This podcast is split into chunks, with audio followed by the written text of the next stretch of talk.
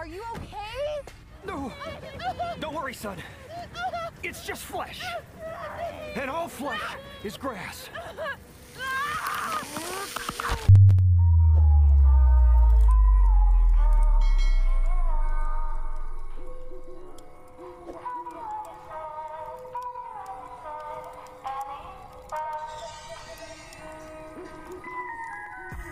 Assalamualaikum warahmatullahi wabarakatuh.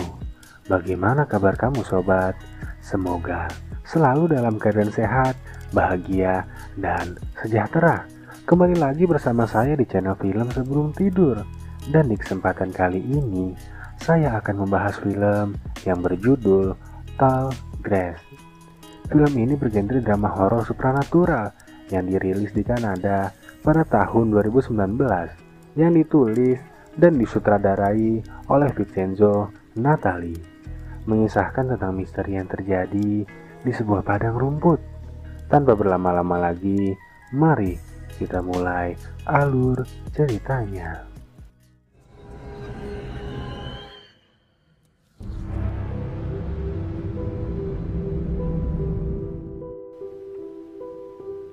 Film berawal dari kakak beradik yang sepakat akan melakukan perjalanan menuju San Diego.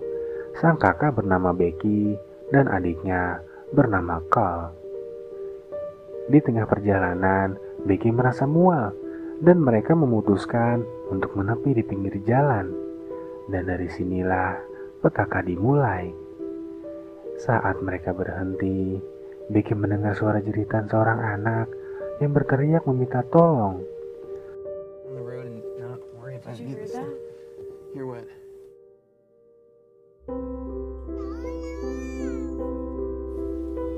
Hello?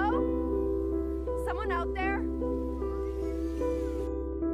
Saat mereka mencarinya, ternyata sumber suara itu berasal dari dalam rerumputan. Jiwa pahlawan Kal muncul dan ia langsung masuk ke rerumputan itu. Lalu disusul oleh Becky.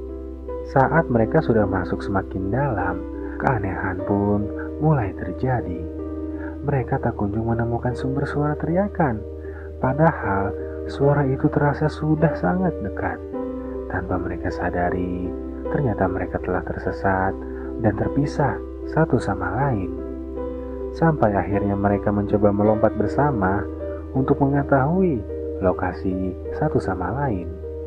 Saat mereka melakukan lompatan, di situ terlihat mereka saling berdekatan. Lalu mereka mencoba sedikit berjalan. Saat mereka pikir jarak mereka sudah semakin dekat, mereka memutuskan untuk melakukan lompatan kembali. Dan pada lompatan kedua, mereka malah semakin jauh satu sama lain. Alright.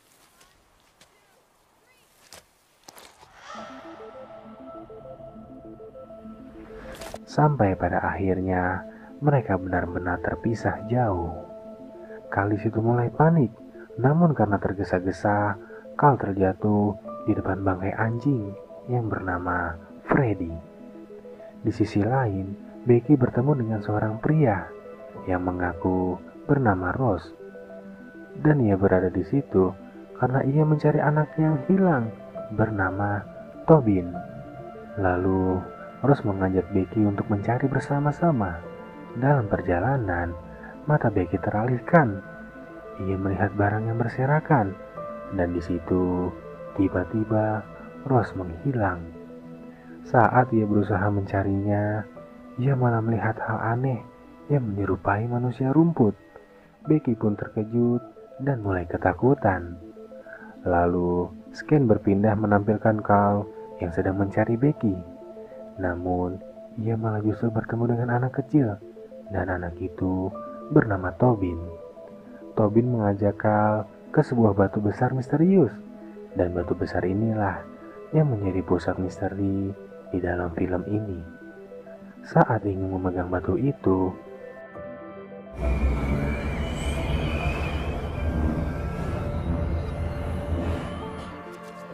tiba-tiba Carl mendengarkan teriakan Becky.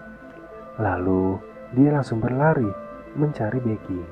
Dan di sisi lain, sebuah mobil melaju dikendarai dengan seorang pria yang bernama Travis. Travis adalah pacar dari Becky dan ia juga yang telah menghamili Becky. Dan hal itu juga yang menjadi alasan kenapa Becky melakukan perjalanan ke San Diego. Dalam pencariannya, ia melihat mobilnya Becky yang sudah terparkir di pelataran gereja. Ia pun berhenti dan melihat seisi mobil. Di situ ia melihat ada sebuah burger yang sudah berjamur. Padahal Carl dan Becky baru saja masuk ke dalam rerumputan. Apakah rerumputan itu merupakan gerbang menuju dimensi lain?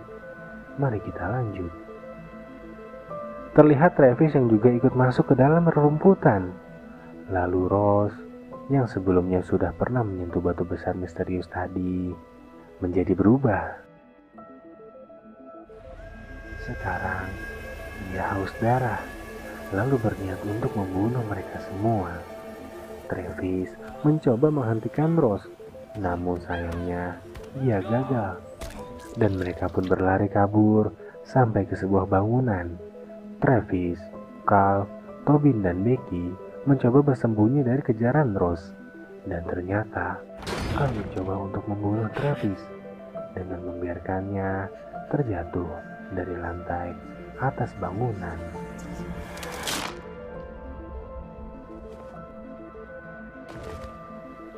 Dalam scan selanjutnya, Carl dan Becky mencoba berlari dari kejaran Rose. Tapi di sini, tiba-tiba Becky berhenti. Ia baru menyadari bahwa Carl dan Travis tidak ada. Dan ia mulai menaruh rasa curiga dengan kakaknya sendiri. Carl yang berlari-lari sendirian tertangkap oleh Rose dan dicekiknya hingga tewas. Travis yang masih hidup mencoba berlari untuk mencari Becky, yang padahal Becky sudah tertangkap oleh Rose dan ia segera akan membunuh Becky dengan dibantu oleh dua manusia rumput. Singkat cerita, Travis menemukan Becky yang sudah tewas dan di situ ada Tobin yang menceritakan kalau ayahnya lah yang telah membunuh mereka semua.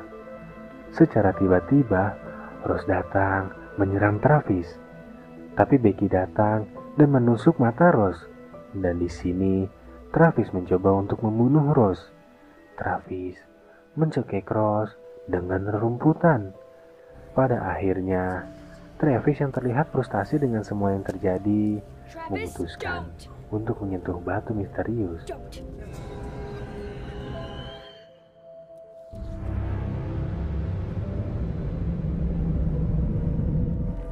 dan di sini dia bisa mengetahui apa saja yang selama ini terjadi di padang rumput misterius itu.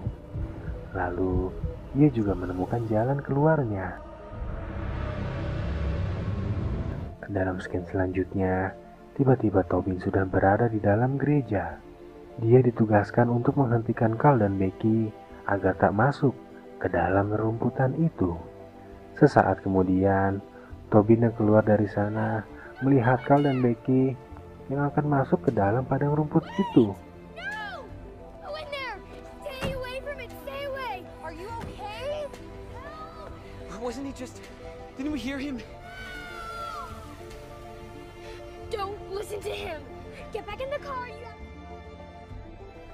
Jelas saja hal ini membuat mereka semua bingung. Tapi Tobin berusaha meyakinkan dengan cara memberikan kalung Becky yang berlumuran darah. Di sini terlihat ada dua kalung yang sama, dan akhirnya mereka pun langsung bergegas masuk ke mobil, lalu memutar arah. It's okay. It's gonna be okay. Are you sure? What about that family in San Diego? Di akhir film, terlihat Travis yang masih memandangi rerumputan tersebut dengan rasa puas tentunya. Karena ia berhasil menyelamatkan Becky beserta bayi dalam kandungannya. Sekaligus ia menyelamatkan Carl dan juga Tobin. Dan film pun selesai.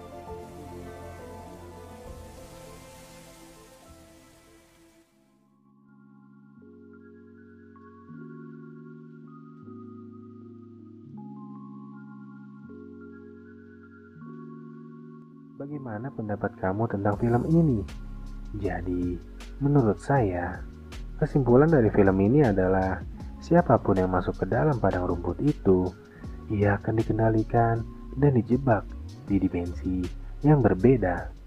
Dan di dalam film ini, siapa pun yang menyentuh batu besar tersebut, maka akan mengetahui semuanya, termasuk jalan keluarnya. Tapi, dirinya sendiri tidak akan bisa keluar. Seperti Rose yang sebenarnya dapat mengeluarkan mereka semua. Tapi dia merasa ketakutan dan kesepian. Maka dari itu, ia membunuh orang lain agar bisa menemaninya. Sedangkan Travis bersedia untuk menjadi korban dan terjebak di sana demi menyelamatkan orang lain. Baiklah, cukup sekian ulasan film dari saya. Mohon maaf atas segala kekurangannya dan jangan lupa terus dukung channel ini karena jempol kamu bisa merubah nasib saya. Sekali lagi terima kasih atas perhatiannya. Wassalamualaikum warahmatullahi wabarakatuh.